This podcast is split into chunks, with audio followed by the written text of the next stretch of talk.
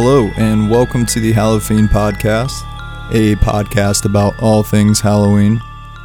I'm Craig, and today we are going to be going over something I'm pretty excited to go over, one of my favorite things, and that is the, the 1978 Halloween, uh, directed by John Carpenter. One of my favorite movies of all time. It is my favorite movie of all time. Um, a lot of that has to do with personal nostalgia. Uh, Halloween as a franchise was something I watched a lot as a very young kid, probably younger than I should have been seeing it, but whatever. um, and it's been a lifelong love for me. Might have something to do with um, my love for all things spooky and Halloween itself, honestly. Like, um, literally, some of my earliest memories revolve around this movie, so pretty excited about it. And uh, because I kind of have a little bit of knowledge about it, um, I didn't really write a ton. Uh, all these episodes, I, I tend to write. I, I write them, but um, you know, I, I might riff on certain things as I go through, so it's more of like a loose outline, but I still try to follow it a little bit. And today's is still a loose outline, but much looser than usual. Um, I'm feeling kind of confident that I can just go with this. Uh, if I mess up or forget something, forget to add something, that's, you know, I will cringe at that later. But, um, and also, like all things on this podcast, it will be brief. Just a brief history, keep things short and sweet. And, uh, you know, especially with this topic, because there are countless other podcasts out there covering this film and this franchise and things like you know revolving around this. Um, Halloweenies is a good one. If if you've never heard of Halloweenies, uh, definitely recommend checking those guys out. They do a like a three hour analysis on every Halloween that's uh, been made. They have an episode, you know, going over every single one, and even other horror film franchises like uh, Friday the Thirteenth, Nightmare on Elm Street, and so on. Um, but that's just one of them. There's many Halloween centric podcasts. Halloween, you know, in terms of the film. Anyway, um, you know, today, the day I'm recording this, Friday, uh, they are the the new 2021 Halloween Kills is going to be released. Um, I will be go see I will be seeing it later on, which I'm I'm I'm excited for just because I'll get excited about any Halloween release, but my expectations are pretty low because um, as somebody who is like a really big fan of the franchise, I honestly wasn't so impressed with the last one. I was kind of disappointed with it. And I kind of expected to be, but you know, they the way it was marketed, there was so much hype around it and I just feel like it didn't live up to what I thought it was going to be or what I wanted it to be. And so I am, you know, I have reservations about this new one, but nonetheless, I'm still pretty excited to see it, and um, I'm excited to see Halloween being so relevant again. Um, and uh, yeah, so with it coming out today, I really wanted to go over the original, the OG, the best um, Halloween of them all, and that is the you know the OG, the original. I wanted to get wanted to go over that today. Um, so let's go ahead and jump right into it. Uh, John Carpenter's Halloween was a was a pretty low budget film. Um, Three hundred and twenty five thousand dollars is what was spent on the film, and it went on to gross seventy million. It was first released on October twenty fifth, nineteen seventy eight, in Kansas, and uh, steadily spread theater to theater across the country, and absolutely terrified moviegoers, and also birthed a trend in the horror genre. Um, that is the slasher trend. Halloween really established a lot of tropes, common tropes that are now found in horror, specifically slashers. Um, and it really kicked off a, uh, again, a trend in horror. Um, it really kind of created the genre slasher, even though it was definitely not the first slasher with, uh, you know, movies like Psycho, uh, Black Christmas, which we'll talk about a little bit. Uh, we'll talk about that here in a little bit. Um, and Texas Chainsaw Massacre, and maybe more that I'm unaware of. All of these movies uh, predate Halloween, but Halloween was like the one, the one that really stuck and resonated with people so much so to in you know inspire a lot of um, what is what is the word I want to use? Like spin-offs I guess? Um, basically if it weren't for Michael Myers and Halloween I don't think and I don't think anyone would disagree with me on this. I don't think uh, Friday the 13th Nightmare on Elm Street and things like that would exist. Um, and that's not you know that's not a unique opinion to me. I think that's kind of almost considered fact. But anyway, um, let's uh, move along here. Uh, as you know, the uh, or as you probably know, which that reminds me, uh, there's probably going to be some spoilers in this episode. Um, if you haven't seen Halloween, the original, then um, maybe not listen to this. But I can't. Uh, it's almost impossible for me to think that uh, you haven't seen it if you're listening to this.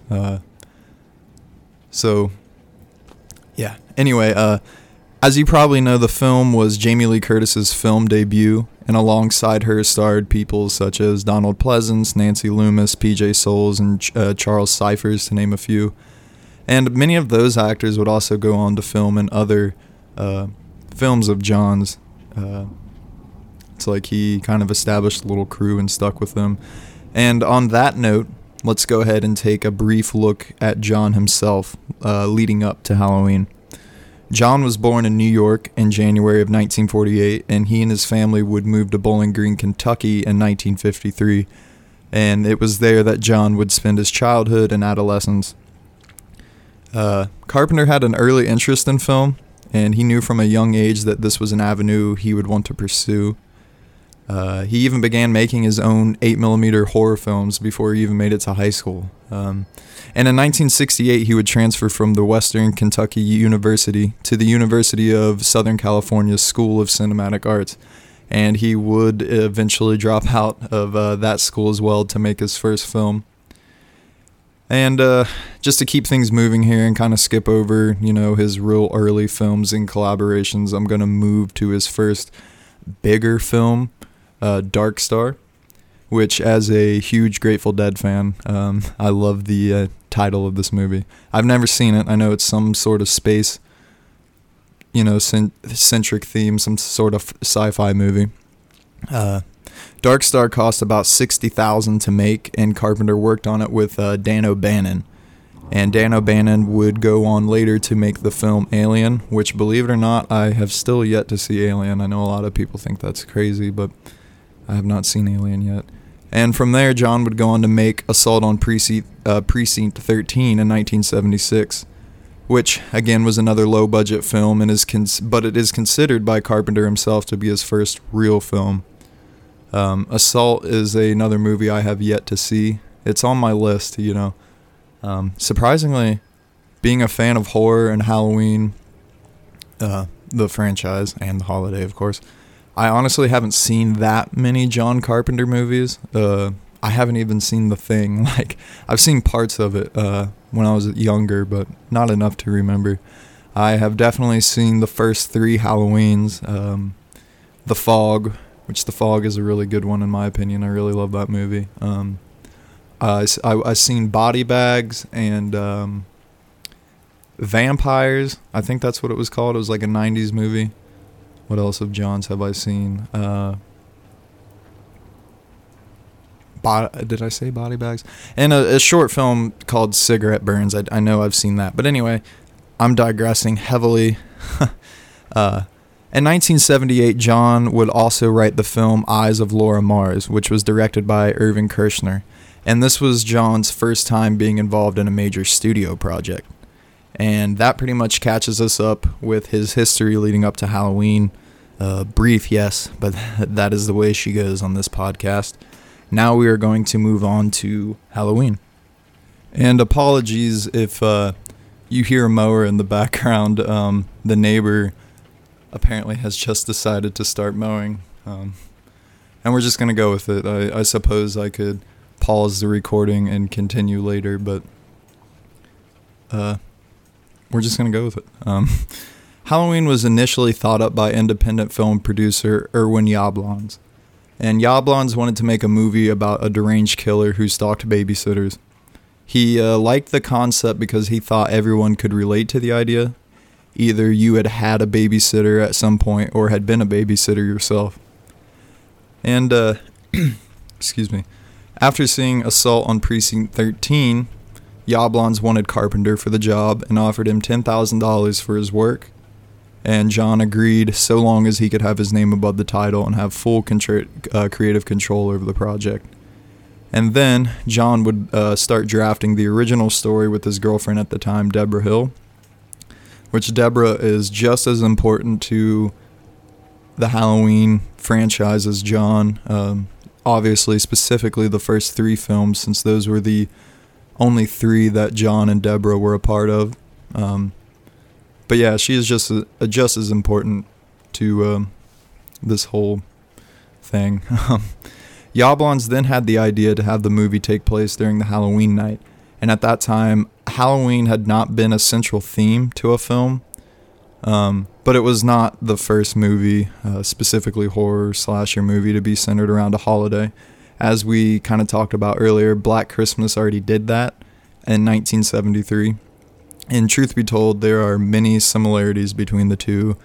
And I've seen both, and both are great. And Black Christmas is pretty spooky. Uh, the the killer, from what I remember, I've only seen it once, but the killer is. I remember being quite disturbed by him. Like he makes me uncomfortable with his breathing on the phone and such.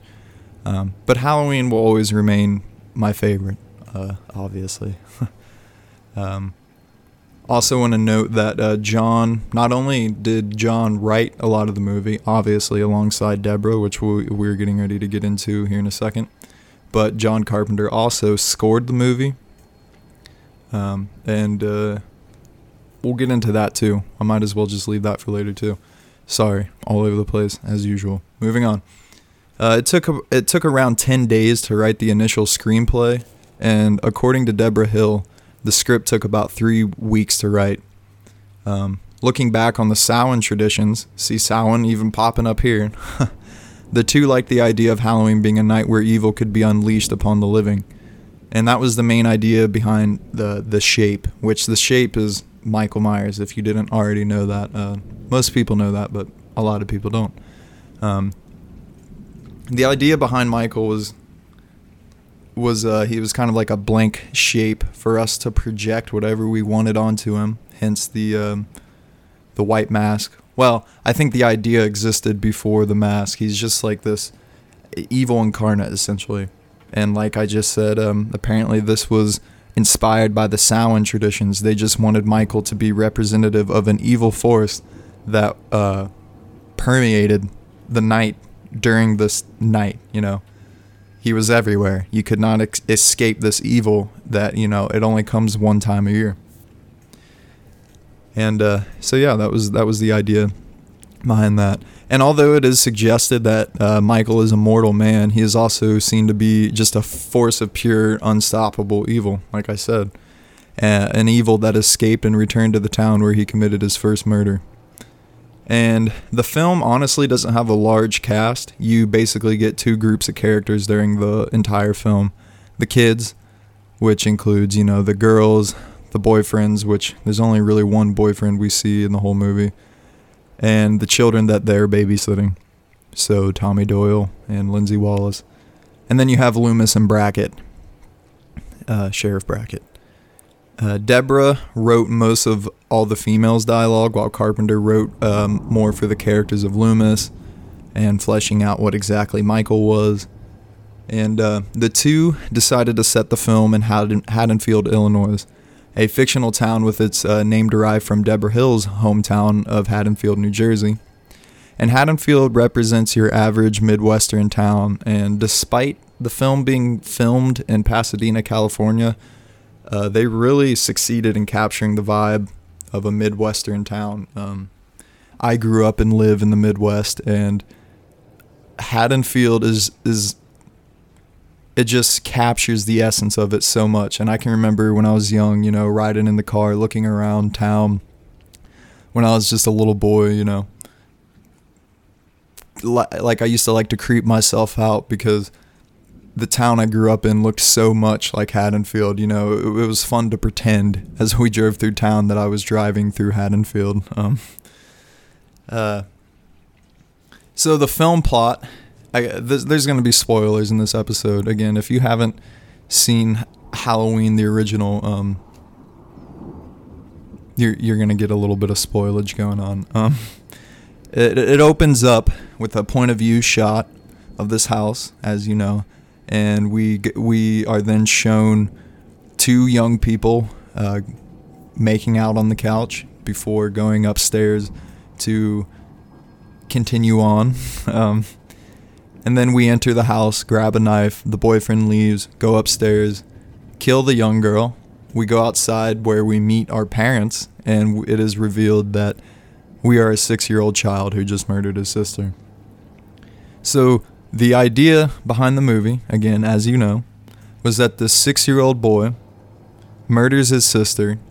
He is then locked up for 15 years in a sanitarium under the supervision of a Dr. Loomis, played by uh, Donald Pleasence.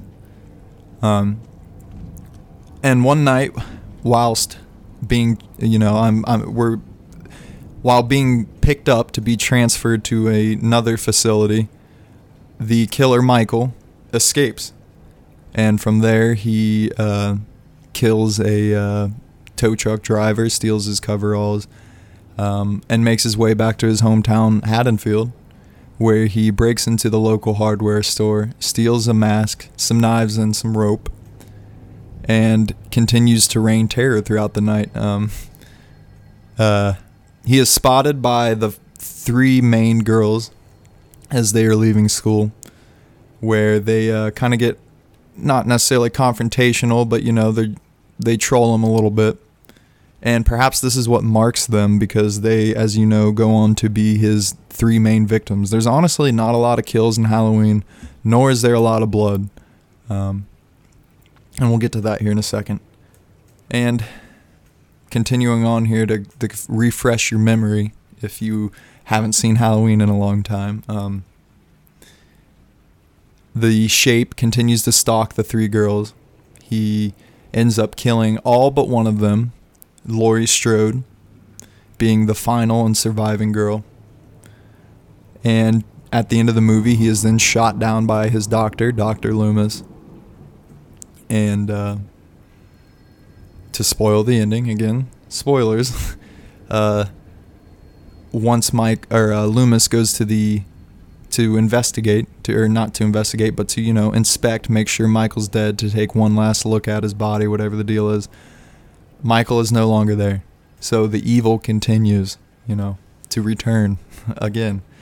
Um, so that's a basic uh, rundown of the plot there. Uh, again, a refresher.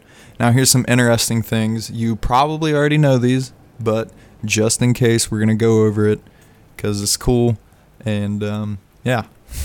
So the the mask of Michael Myers, perhaps the one of the most iconic parts of this movie. You know, he, uh, you know, these these horror slasher icons almost take on the uh, the uh, celebrity of a superhero. Almost, you know, everyone knows him, even if they've never seen the movie. Michael is definitely one of them. Michael's mask, if you didn't already know, is actually a modified William Shatner mask. Uh, back in the day, I believe it was Don Post Studios had a line of um, Star Trek masks made. And the William Shatner mask, the Captain Kirk mask, was taken from a life cast, an actual life cast of Shatner, um, but not from a Star Trek movie. It was from some horror movie. I honestly forget the name. I should have I should have reminded myself and looked that up. Um, but it was it was from some horror movie that uh, Shatner was in. They needed a live cast of his face for a specific scene. I believe it, the scene involved him burning or something like that, and they needed the the head in the shot. Um, so Don Post made a mask from that Captain Kirk mask, and I, like I said, I do believe they made several uh, masks for other members of the cast of Star Trek as well. Tommy Lee Wallace, who was a friend of John Carpenter, and also the excuse me the production designer and editor on Halloween, um, was tasked with getting the mask for the shape. and he went to a store, a costume shop, I, I believe, whatever it was, and he picked up two masks, one of which being the Shatner mask, and the other being an, uh, I believe, an Emmett Kelly mask. And um, it was it, they ultimately landed on the Shatner mask because what Tommy did is he took the mask, he widened the eye holes, cut them out a little bit more, ripped the sideburns and the eyebrows off, spray painted the mask white. Um, I think they did a couple different kinds of white. Uh, and then I, I believe they did a, a just a light touch of black spray paint on the hair. And instantly everyone knew that was the mask, you know. After he had done that uh, that modulation to the mask, it uh, sent chills down everyone's spine and Michael was born. Um, and now the the second, probably the second most important aspect, honestly, maybe even the most, more so over the mask. Although I can't imagine that Halloween would have been what it was had they gone with the Emmett Kelly mask. But anyway, probably one of the other biggest parts of the film that make it work is the music. John Carpenter, throughout his career, one of his big, uh, one of his things is he's kind of a he's a jack of all trades. You know, on his films, he is involved with so much, and that is true here. You know, he wrote, directed, produced, obviously wrote alongside Deborah Hill, uh, but wrote, directed, produced Halloween. He also com- scored the entire film, and he did so in three days and the score is iconic. It's another thing that um, whether or not you've seen the movie, like The Mask, you know, whether or not you've seen the movie, you know the music. Um, it's a simple, uh, as John says, it, it was taken from a simple 5 4 rhythm that his father taught him, the main theme that is.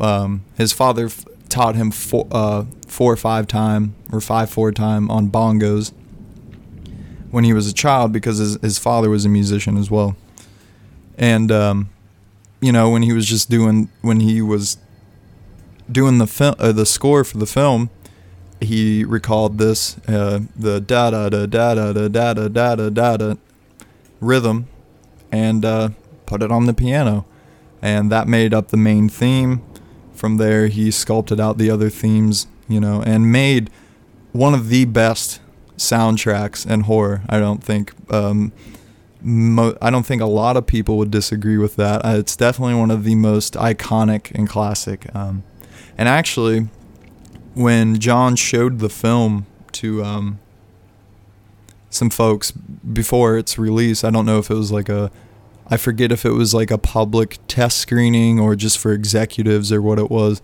I think it was for executives. He showed them the film, and, and it wasn't understood because he he showed it to them without music and the people didn't understand. Like it wasn't scary to them, it didn't frighten them. But as soon as the music was added, uh, it just made everything. And the music is very much a character in and out of itself. Um, I believe the folks on Halloweenies said something similar, and I, I agreed. I agree with it. Um, that the music and the town are almost characters in and out of themselves.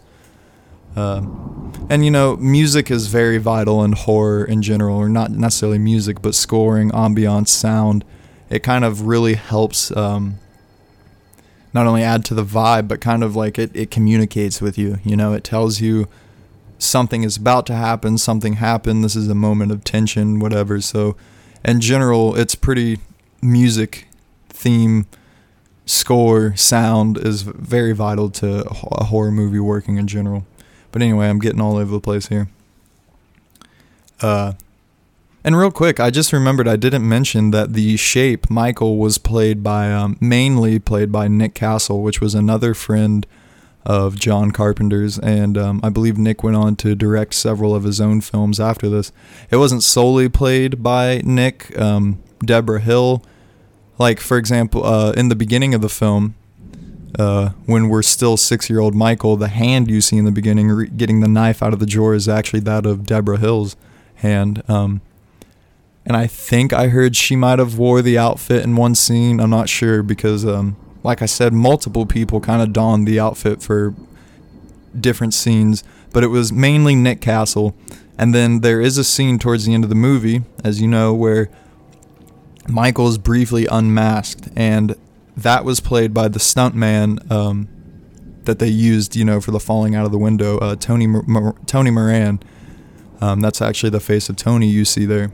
Um, and uh, while we're on this topic of, um, you know, Nick Castle and other cast members, one of the things I did really enjoy about the 2018 Halloween was seeing, you know, people return. Uh, John Carpenter returned. Um, I think he got an executive producer credit, but I think, um, ac- you know, according to himself and David Gordon Green, who directed the movie with Danny McBride, uh, John was more of like a he just like a voice voiced his opinion here and there on certain things and such but mostly granted all creative control to david gordon green and company. But um, he did return in a big way for this movie with uh, the soundtrack. He scored this one. Uh, he's scoring the one that's uh, premiering tonight. Um, and he did so with his son corey carpenter and daniel davies and if you haven't heard them, I definitely suggest going and checking out not only that film soundtrack, but specifically, uh, John has released with Daniel Davies and Corey Carpenter three albums called Lost Themes.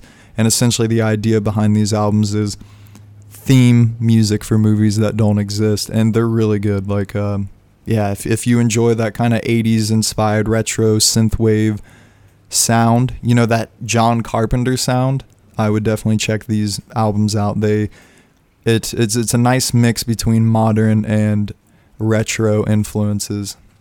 And you know, that's one of the big things another big thing that Carpenter is known for in general is his score. His score work that he does in his films, like the music he makes for his films is just good. It's great. I mean, um, I've even listened to some of the scores from John's movies that I haven't seen and enjoy it thoroughly. So now, Halloween, as I kind of said in the beginning, was a pretty massive success. Uh, kind of grew slowly but surely. And um, up until Blair Witch, I think it was like the highest grossing independent film ever made. Um, and it was actually kind of well received by critics as well. I mean, I, I think even um, Siskel and Ebert had, had good things to say about it at the time. Uh, like all things, though, it did have its criticisms, and a lot of people have tried to analyze the film and maybe project things onto it. Like, well, let's let's just start with saying Halloween started, as I said earlier, a lot of tropes in horror, specifically the whole final girl thing, the death of promiscuous teens theme, the merging of sex and violence, things like that. And a lot of people have kind of there. There's a group of people that project like a misogynistic uh, aura around Halloween, which is not. That was not John's intended purpose for the film. the uh, the the the The idea of the movie was not to say that promiscuous females or teens um, are on the wrong path or you know should be killed or whatever. There was no commentary like that. You know, no commentary on be the the clean nosed um, virgin. You know, none of that. I don't think any anyone on the crew really was about that um, in their own lives. So I don't see why they would uh, try and make a movie about that. Um, but a lot of people have projected that on the movie, you know, because it is the studious virgin who is uh, ultimately the one who ends up winning because I guess winning because they survive. I mean, no one really wins, he gets away. And although that might have been the plot, I don't think it was a topic of comment, you know, I don't think it was commentary. I don't think it was saying anything. John and everyone else who worked on the movie, you know, states that it wasn't trying to say that at all. This was simply just a movie to scare you with. Um, in fact, from listening to interviews with lots of the people, you know, involved with this, they tend to, from hearing them talk, they a little bit more on the liberal side of things anyway. So I don't see why they would be making commentary like that. But anyway, I'm kind of rambling here. Um, but nonetheless, I mean, a lot of people did project that on that again because, like I just said, you know, you had the virgin surviving and the promiscuous teens being the ones who get killed off, and perhaps later on, as this trope got, um, as this uh, as these tropes manifest in multiple other horror films down the way, maybe it did get a little misogynist. I don't know, and it did get a little too much. I mean, it's it's a I'm honestly tired of the trope now, you know? Like, I, honestly, despite Halloween being my favorite film franchise, I am no longer a huge fan of slashers, to be honest, because they all are so formulaic and this it's like the same thing, you know. Group of teens, virgin lives, uh, promiscuous teens die, you know, or bad kids, whatever it is. Um, and I don't know, maybe some of those uses of those tropes were a bit on the misogynistic side, uh, but I, I don't think that was intended here in this movie. Um, yeah, so that's pretty much the majority of the, the negative criticisms that have been weighed against this movie. Um, and whatever, you're gonna have criticism with everything. Uh, it's fine. So after the success of Halloween one, um, they uh, the the executives and such they came to John, uh, and I I just remembered. I'm so sorry. I have not mentioned Moustapha or Moustapha. Forgive me if I pronounce that wrong. Um, I'll go with Moustapha. That's that's how I'm going to pronounce his name. Moustapha Akkad um, was a big part of this project as well, and f- through the entire franchise. Um, he and now Malek Akkad, his son, is a big part of this as well.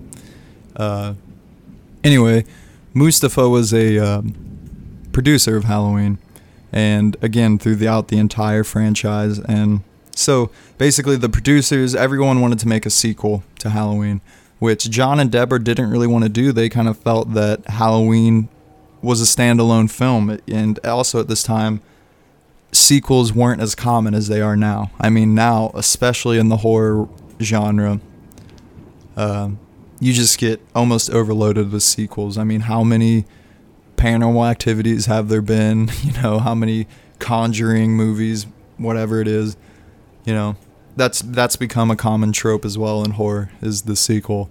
But anyway, the producers, the executives wanted to do a second film. John and Deborah weren't so, you know, keen to the idea. But I th- they agreed to do it. I think they might have might have even been contractually obligated to do so. Uh, but they reluctantly agreed. The movie was not directed by John Carpenter. Instead, this time it was directed by Rick Rosenthal. John and Deborah did, though, write the movie. Um, and it's before I get into that real quick, I want to say that um, the reason why I'm bringing this up because this this episode is more about the first Halloween than anything is because in 1980, I believe it was. I can't remember if Halloween 2 came out in 81 or 82. But around the time, a year prior or whatever to the release of Halloween, during the filming of Halloween 2, they, they came back and they actually uh, added some scenes to the original Halloween, filmed some additional scenes for the um, TV version of Halloween because the film's quite short and they needed to lengthen it up for TV. And also, these scenes would start to. Um, well, it's been so long since I've seen the TV version. to be honest. Um, I can't remember if in the additional scenes it is revealed that Laurie is in fact Michael's sister. I can't remember if the additional scenes actually are what revealed that or if it was not until Halloween 2 itself came out that it was fully revealed. It might have been that. Um, yeah, I think it, it, was that way. But anyway, additional scenes were filmed f- for the movie, and in those scenes, we actually get a little bit of glimpse into uh, Michael in the asylum, you know, Smith's Grove or sanitarium, I should say, or whatever it is. Uh, the institution of Smith's Grove, we see a little bit of um, Loomis's uh, dialogue with other employees about Michael. Um, yeah, so in Halloween 2, though, for sure, it is revealed that um, Michael and Laurie are related. Uh, John wasn't so much a fan of this idea and still isn't. Um, and actually, if it weren't for this idea, um, perhaps the sequels that followed this wouldn't have gotten so all over the place and crazy and wild. Um, two main things were introduced in this movie um, that would perhaps prove to be problematic later, and that is the relationship between Michael and Laurie and the introduction of Samhain, um, or as Loomis calls it in this movie, Samhain, being something uh, important or relevant in Michael, uh, Michael's makeup. Now we do know, as I said in this episode, that the character himself, Michael, was inspired by the Samhain beliefs that uh, you know evil could reign on this one night. It could penetrate the veil. But um, the introduction of Samhain, or again Sam Samhain as Loomis calls it in this movie, would later go on to um, make Michael be involved in some weird cult stuff, and it just got way too crazy. Um, here I go getting off track again. Let me get back to what I was originally saying, and that is that uh, John still does not like this idea that Laurie and um, Michael were related. And it says that the majority of the script was a result of being rushed, contractual um, obligations, and also he attributes much of the story to just being drunk and just trying to crank this thing out, you know. Uh, I think, like I said, I think they were really ready to move on from Michael. They did all that they wanted to do with the movie in the original one. And John had already directed another film in the time between the two. Um, that is The Fog. I mentioned that earlier. Definitely recommend watching The Fog. Um, I really like it. I, I don't know how other people feel about it, but I, I love the atmosphere of that movie and the and the score is great. Anyway, and that you know there that's the the basic idea of the origins of Halloween 2 and even though this episode was just about Halloween 1 I might as well kind of touch on Halloween 3 since that was the last movie to have Carpenter and co involved with and Halloween 3 was by far one of the least successful because fans were kind of disappointed with the movie. It has the title Halloween, it has a lot of the same crew and you know cast even. Well, not a lot, but there are some returning cast members here. But it has literally nothing to do with Michael Myers, the shape, Haddonfield, anything like that. Um, I think Halloween might be playing on a on a TV screen during the movie at some point. But anyway, um, Halloween three. The idea was to try and make an anthology series out of Halloween, so that every movie that came out would be a different story that was just related to um, Halloween. And uh, so they made this movie about um, a crazy factory owner who's again a pract he's uh he's actually a pagan and um I he uh is trying to uh, keep in line with the old uh Samhain traditions of human sacrifice. Uh there, which we will get into that when we go over when we do a dedicated episode on Samhain. Um, it's a little muddy there, we'll just say. But anyway, the idea of human sacrifice being tied to Samhain um, is is a heavy theme in this movie. This factory owner wants to sacrifice children and plans to do so through some accursed Halloween masks. Um, kind of a sci-fi horror movie again, wasn't received well. Kind of pissed people off. The Akkads, then everyone lost money on it, and um, so Mike, th- that idea, the anthology idea, was completely abandoned, and uh, it continued on with Michael all the way up till literally today, when the new, um, the new Halloween will be releasing. Personally, on the anthology note, that's really kind of an interesting idea, and I, I kind of hope someday somebody does something similar because there's not a ton of Halloween centric movies. Well, particularly not a ton of good ones. Um, and I think it would be cool to see somebody do something like that. You know, we get a film every year or something that's centered around Halloween, the holiday, but it's a completely different horror story. Shudder should do something like that. I also really like the idea that um, the folks on Halloweenies had. Um, I forget which host it was, but had this idea of making a a um, an anthology series based around Haddonfield itself, like all the different characters and side stories you could have revolving around the Halloween multiverse. Um, which I really like that idea. That that would be cool. Shudder should also listen to to that guy and do something with that. Anyway, um, I've kind of been rambling here.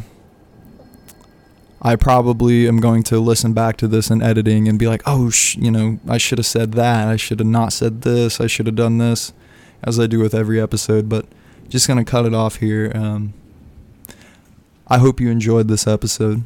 Uh, and uh, again, if if if you didn't already know most of these things, I mean, to me, this stuff is like common knowledge just because I'm such a nerd about this movie. I've watched the special features so many times, I've listened to so many podcasts about it. So to me, it feels like all the history behind the first Halloween is just like general common knowledge. But if not, I hope you learned something from it. Uh, if you like horror or if you like, you know, Halloween, which again, if you if you clicked on this episode, I'm assuming you did.